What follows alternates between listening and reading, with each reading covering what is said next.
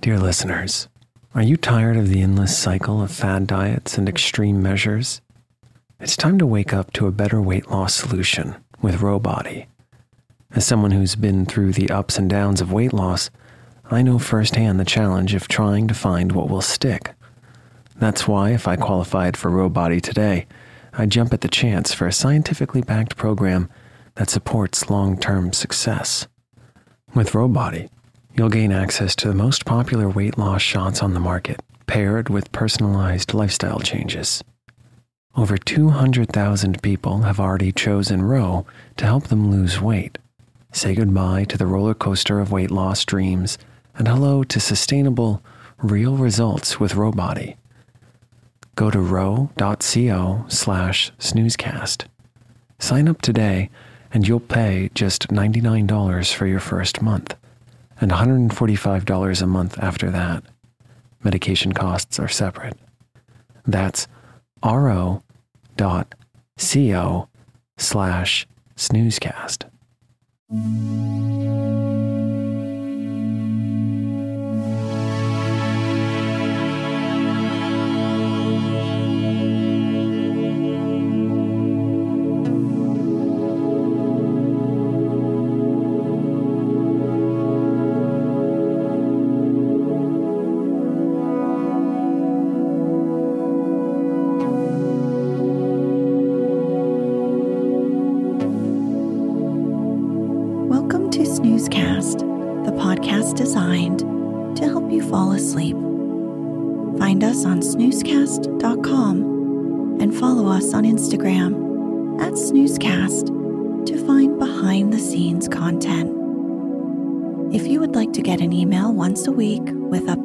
Sleep stories and other news, subscribe to this newsletter at snoozecast.com. This episode is brought to you by Professed Affections. Tonight, we shall read the next part of Pride and Prejudice, written by Jane Austen. If you'd like to listen from the beginning, please find and listen to all the previous episodes easily at snoozecast.com slash series. In the last episode, Mr. Collins and Lizzie discuss their conflicting interests in the subject of their mutual matrimony.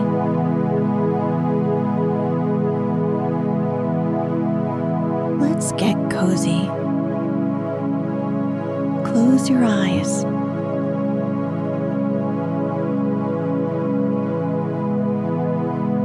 Relax your body into the softness of your bed.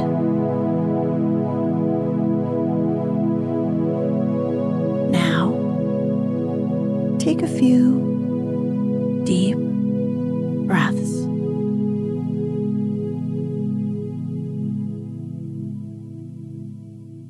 In spite of her disappointment in her husband, Mrs. Bennet was not ready to give up the point in arguing that her daughter should indeed marry Mr. Collins.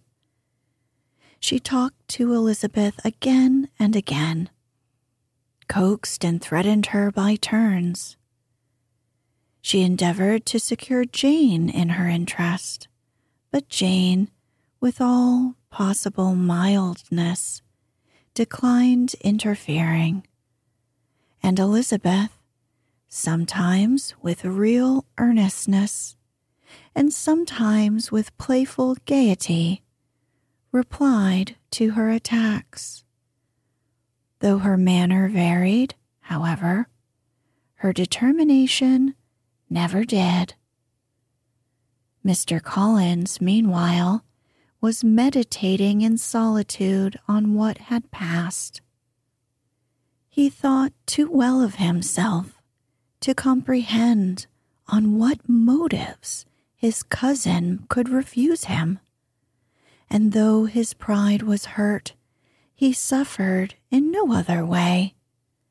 His regard for her was quite imaginary, and the possibility of her deserving her mother's reproach prevented his feeling any regret. While the family were in this confusion, Charlotte Lucas came to spend the day with them.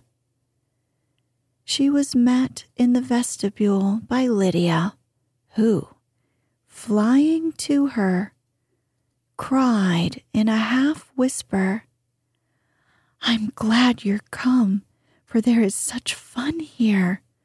What do you think happened this morning?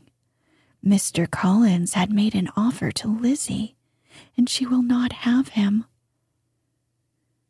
Charlotte hardly had time to answer before they were joined by Kitty, who came to tell the same news. And no sooner had they entered the breakfast room, where Mrs. Bennet was alone, than she likewise began on the subject, calling on Miss Lucas for her compassion and entreating her to persuade her friend Lizzie to comply with the wishes of all her family. Pray do, my dear Miss Lucas, she added in a melancholy tone, for nobody is on my side Nobody takes part with me. I am cruelly used. Nobody feels for my poor nerves. Charlotte's reply was spared by the entrance of Jane and Elizabeth. Ay, there she comes, continued Mrs. Bennet, looking as unconcerned as may be, and caring no more for us than if we were at York, provided she can have her own way. But I tell you, Miss Lizzie, if you take it into your head to go on refusing every offer of marriage in this way, you will never get a husband at all. And I am sure I do not know who is to maintain you when your father is dead. I shall not be able to keep you, and so I warn you, I have done with you from this very day. I told you in the library, you know, that I should never speak to you again, and you will find me as good as my word. I have no pleasure in talking to undutiful children. Not that I have much pleasure, indeed, in talking to anybody. People who suffer as I do from nervous complaints can have no great inclination for talking. Nobody can tell what I suffer, but it is always so. Those who do not complain are never pitied. Her daughters listened in silence to this effusion, sensible that any attempt to reason with her or soothe her would only increase the irritation. She talked on, therefore, without interruption from any of them, till they were joined by Mr. Collins, who entered the room with an air more stately than usual, and, on perceiving whom, she said to the girls, Now, I do insist upon it that you, all of you, hold your tongues and let me and Mr. Collins have a little conversation together. Elizabeth passed quietly out of the room. Jane and Kitty followed, but Lydia stood her ground, determined to hear all she could. And Charlotte, detained first by the civility of Mr. Collins, whose enquiries after herself and all her family were very minute, and then by a little curiosity satisfied herself with walking to the window and pretending not to hear. In a doleful voice, Mrs. Bennet began the projected conversation. Oh, Mr. Collins. My dear madam, replied he. Let us be forever silent on this point. Far be it from me, he presently continued, in a voice that marked his displeasure, to resent the behavior of your daughter. Resignation to inevitable evils is the duty of us all, the peculiar duty of a young man who has been so fortunate as I have been in early preferment. And I trust I am resigned.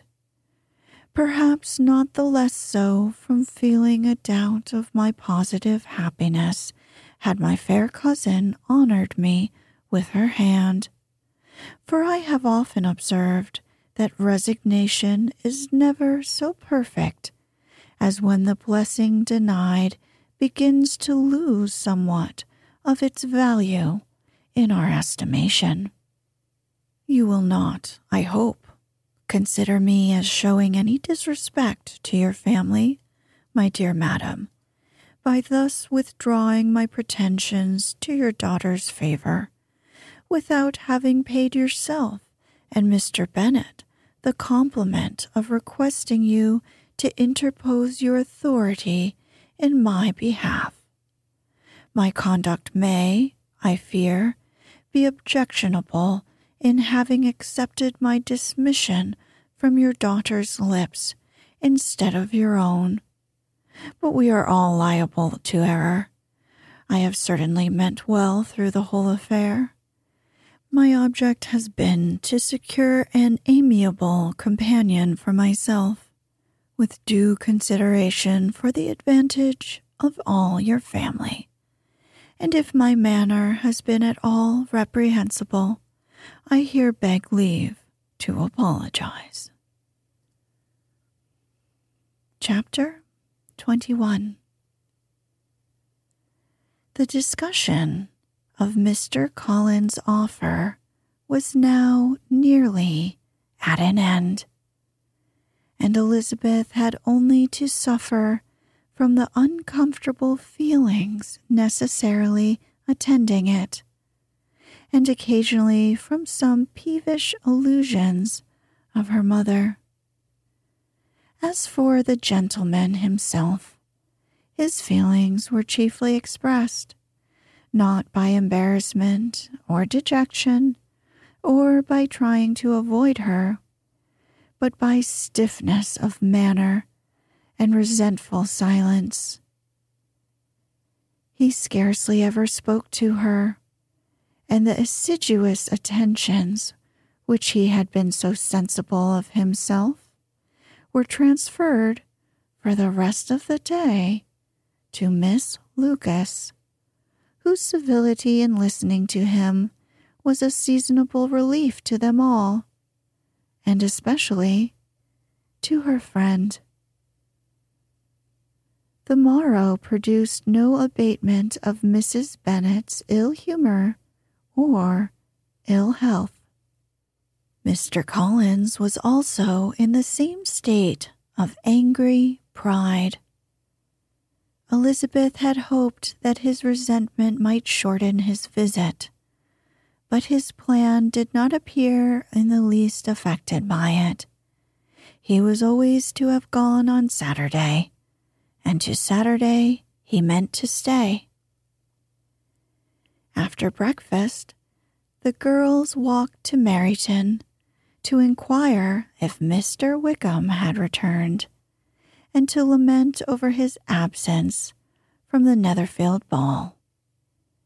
He joined them on their entering the town, and attended them to their aunt's, where his regret and vexation and the concern of everybody was well talked over.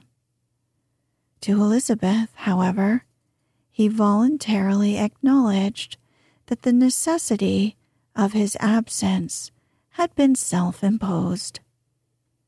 I found, said he, as the time drew near that I had better not meet Mr. Darcy, that to be in the same room, the same party with him for so many hours together, might be more than I could bear and that scenes might arise unpleasant to more than myself. She highly approved of his forbearance, and they had leisure for a full discussion of it and for all the commendation which they civilly bestowed on each other. As Wickham and another officer walked back with them to Longbourn, and during the walk he particularly attended to her. His accompanying them was a double advantage.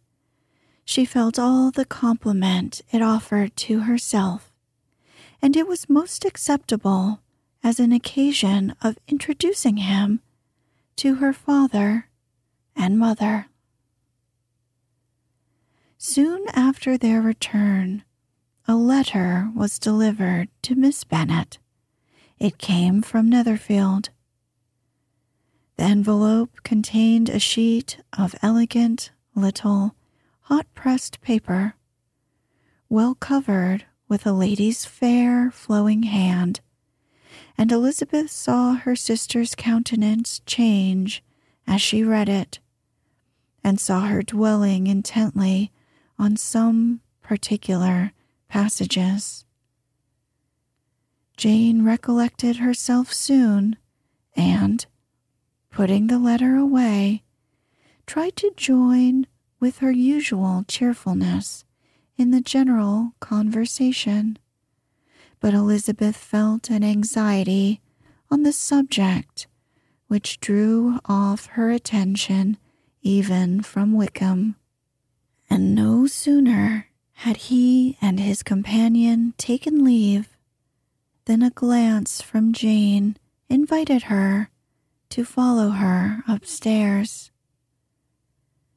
When they had gained their own room, Jane, taking out the letter, said, This is from Caroline Bingley. What is contained has surprised me a good deal. The whole party have left Netherfield by this time and are on their way to town, and without any intention of coming back again. You shall hear what she says.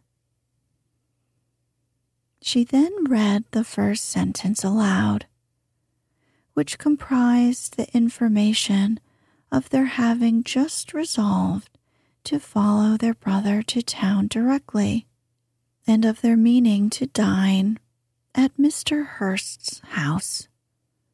The next was in these words I do not pretend to regret anything I shall leave in your town accept your society, my dearest friend, but we will hope at some future period to enjoy many returns of that delightful intercourse we have known, and in the meanwhile may lessen the pain of separation by a very frequent and most unreserved correspondence. I depend on you for that. To these high flown expressions, Elizabeth listened with all the insensibility of distrust. And, though the suddenness of their removal surprised her, she saw nothing in it really to lament. It was not to be supposed that their absence from Netherfield would prevent Mr. Bingley's being there, and as to the loss of their society, she was persuaded that Jane must cease to regard it in the enjoyment of his. It is unlucky, said she, after a short pause, that you should not be able to see your friends before they leave the country. But may we not hope that the period of future happiness to which Miss Bingley looks forward may arrive earlier than she is aware, and that the delightful intercourse you have known as friends will be renewed with yet greater satisfaction as sisters? Mr. Bingley will not be detained in London by them. Caroline decidedly says that none of the party will return into Hertfordshire this winter. I will read it to you. When my brother left us yesterday, he imagined that the business which took him to London might be concluded in three or four days. But as we are certain it cannot be so, and at the same time convinced that when Charles gets to town, he will be in no hurry to leave it again, we have determined on following him thither, that he may not be obliged to spend his vacant hours in a comfortless hotel. Many of my acquaintances are already there for the winter. I wish that I could hear that you, my dearest friend, had any intention of making one of the crowd, but of that I despair. I sincerely hope your Christmas in Hertfordshire might abound in the gaieties which that season generally brings, and that your beaux will be so numerous as to prevent your feeling the loss of the three of whom we shall deprive you. It is evident by this, added Jane, that he comes back no more this winter. It is only evident that Miss Bingley does not mean that he should. Why will you think so? It must be his own doing. He is his own master. But you do not know all. I will read you the passage which particularly hurts me. I will have no reserves from you. Mr. Darcy is impatient to see his sister, and to confess the truth, we are scarcely less eager to meet her again. I really do not think Georgiana Darcy has her equal for beauty, elegance, and accomplishments, and the affection she inspires in Louisa and myself is heightened into something still more interesting from the hope we dare entertain of her being hereafter our sister. I do not know whether I ever before mentioned to you my feelings on this subject, but I will not leave the country without confiding them, and I trust you will not esteem them unreasonable. My brother admires her greatly already. He will have frequent opportunity now of seeing her on the most intimate footing. Her relations all wish the connection as much as his own, and a sister's partiality is not misleading me, I think, when I call Charles most capable of engaging any woman's heart. With all these circumstances to favor an attachment, and nothing to prevent it, am I wrong, my dearest Jane, in indulging the hope of an event which will secure the happiness of so many. What do you think of this sentence, my dear Lizzie? said Jane as she finished it. Is it not clear enough to you? Does it not expressly declare that Caroline neither expects nor wishes me to be her sister? That she is perfectly convinced of her brother's indifference and that if she suspects the nature of my feelings for him, she means most kindly to put me on my guard. Can there be any other opinion on the subject? Yes, there can, for mine is totally different. Will you hear it? Most willingly. You shall have it in a few words. Miss Bingley sees that her brother is in love with you and wants him to marry Miss Darcy. She follows him to town in hope of keeping him there, and tries to persuade you that he does not care about you. Jane shook her head. Indeed, Jane, you ought to believe me. No one who has ever seen you together can doubt his affection. Miss Bingley, I am sure, cannot. She is not such a simpleton. Could she have seen half as much love in Mr. Darcy for herself, she would have ordered her wedding clothes. But the case is this we are not rich enough or grand enough for them, and she is the more anxious to get Miss Darcy for her brother, from the notion that when there has been one intermarriage, she may have less trouble in achieving a second, in which there is certainly some ingenuity. And I dare say it would succeed if Miss de Bourgh were out of the way. But, my dearest Jane, you cannot seriously imagine that because Miss Bingley tells you her brother greatly admires Miss Darcy, he is in the smallest degree less sensible of your merit than when he took leave of you on Tuesday, or that it will be in her power to persuade him that, instead of being in love with you, he is very much in love with her friend. If we thought alike of Miss Bingley, replied Jane, your representation of all this might make me quite easy. But I know the foundation is unjust. Caroline is incapable of wilfully deceiving anyone, and all that I can hope in this case is that she is deceiving herself. That is right. You could not have started a more happy idea since you will not take comfort in mine. Believe her to be deceived, by all means. You have now done your duty for her and must fret no longer. But, my dear sister, can I be happy, even supposing the best, in accepting a man whose sisters and friends are all wishing him to marry elsewhere? You must decide for yourself said Elizabeth.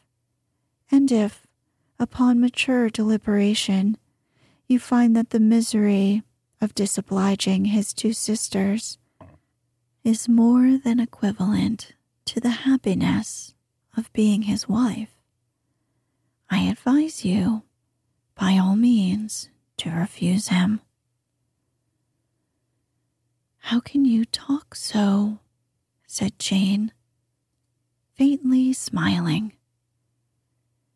You must know that though I should be exceedingly grieved at their disapprobation, I could not hesitate. I did not think you would, and that being the case, I cannot consider your situation with much compassion. But if he returns no more this winter, my choice will never be required. A thousand things may arrive in six months. The idea of his returning no more Elizabeth treated with the utmost contempt. It appeared to her merely the suggestion of Caroline's interested wishes, and she could not for a moment, suppose that those wishes, however openly or artfully spoken, could influence a young man so totally independent of everyone. She represented to her sister as forcibly as possible what she felt on the subject, and had soon the pleasure of seeing its happy effect. Jane's temper was not desponding, and she was gradually led to hope. Though the diffidence of affection sometimes overcame the hope, that Bingley would return to Netherfield and answer every wish of her heart. They agreed that Mrs. Bennet should only hear of the departure of the family without being alarmed on the score of the gentleman's conduct.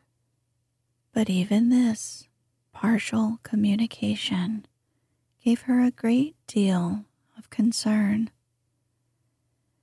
and she bewailed it as exceedingly unlucky that the ladies should happen to go away just as they were all getting so intimate together. After lamenting it, however, at some length, she had the consolation that Mr. Bingley would be soon down again and soon dining at Longbourn. And the conclusion of all was the comfortable declaration that though he had been invited only to a family dinner, she would take care to have two full courses. The Bennets were engaged to dine with the Lucases. And again, during the chief of the day, was Miss Lucas so kind as to listen to Mr. Collins. Elizabeth took an opportunity of thanking her. Charlotte assured her friend of her satisfaction in being useful, and that it amply repaid her for the little sacrifice of her time. This was very amiable, but Charlotte's kindness extended farther than Elizabeth had any conception of.